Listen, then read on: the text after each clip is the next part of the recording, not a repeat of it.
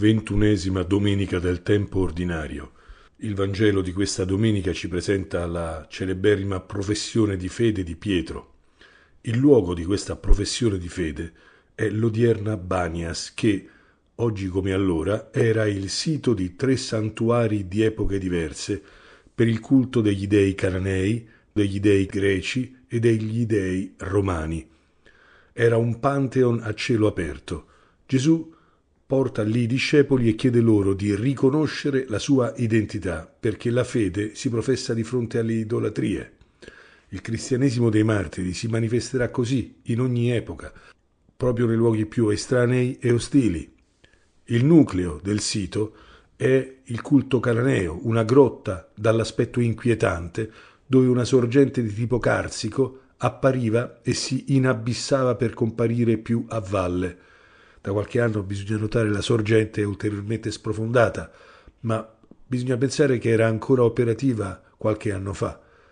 Sorvoliamo sui magrabi particolari del culto cananeo, che implicava il gettito di bimbi, di figli, di sacrifici umani nella bocca di roccia in cui l'acqua veniva inghiottita, ed era immagine degli inferi, del regno della morte, ed è per questo che Gesù ne parlerà. Gesù imposta il dialogo come una verifica della percezione della sua identità, e questo diviene un test per i suoi discepoli, provocando la luminosa risposta di Simon Pietro. Il gioco che si crea è su chi sia chi, cioè sul nome di Gesù prima e sul nome di Simone poi. Cosa c'è di mezzo?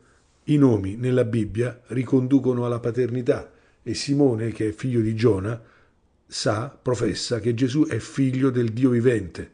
Per questa conoscenza Simone cambia definitivamente nome e diviene fondamento per la fede di tanti altri. È interessante questa definizione di Pietro. San Giovanni Paolo II, nelle sue riflessioni giovanili, diceva che divenire pietra vuol dire divenire luogo di passaggio, perché gli altri arrivino a Cristo, cioè pietra come pavimento, secondo il vero significato poi di pontefice, ossia ponte. Ogni cristiano, sacerdote per il battesimo, è chiamato ad essere roccia, pavimento, pietra per la fede altrui, luogo di transizione per il Padre.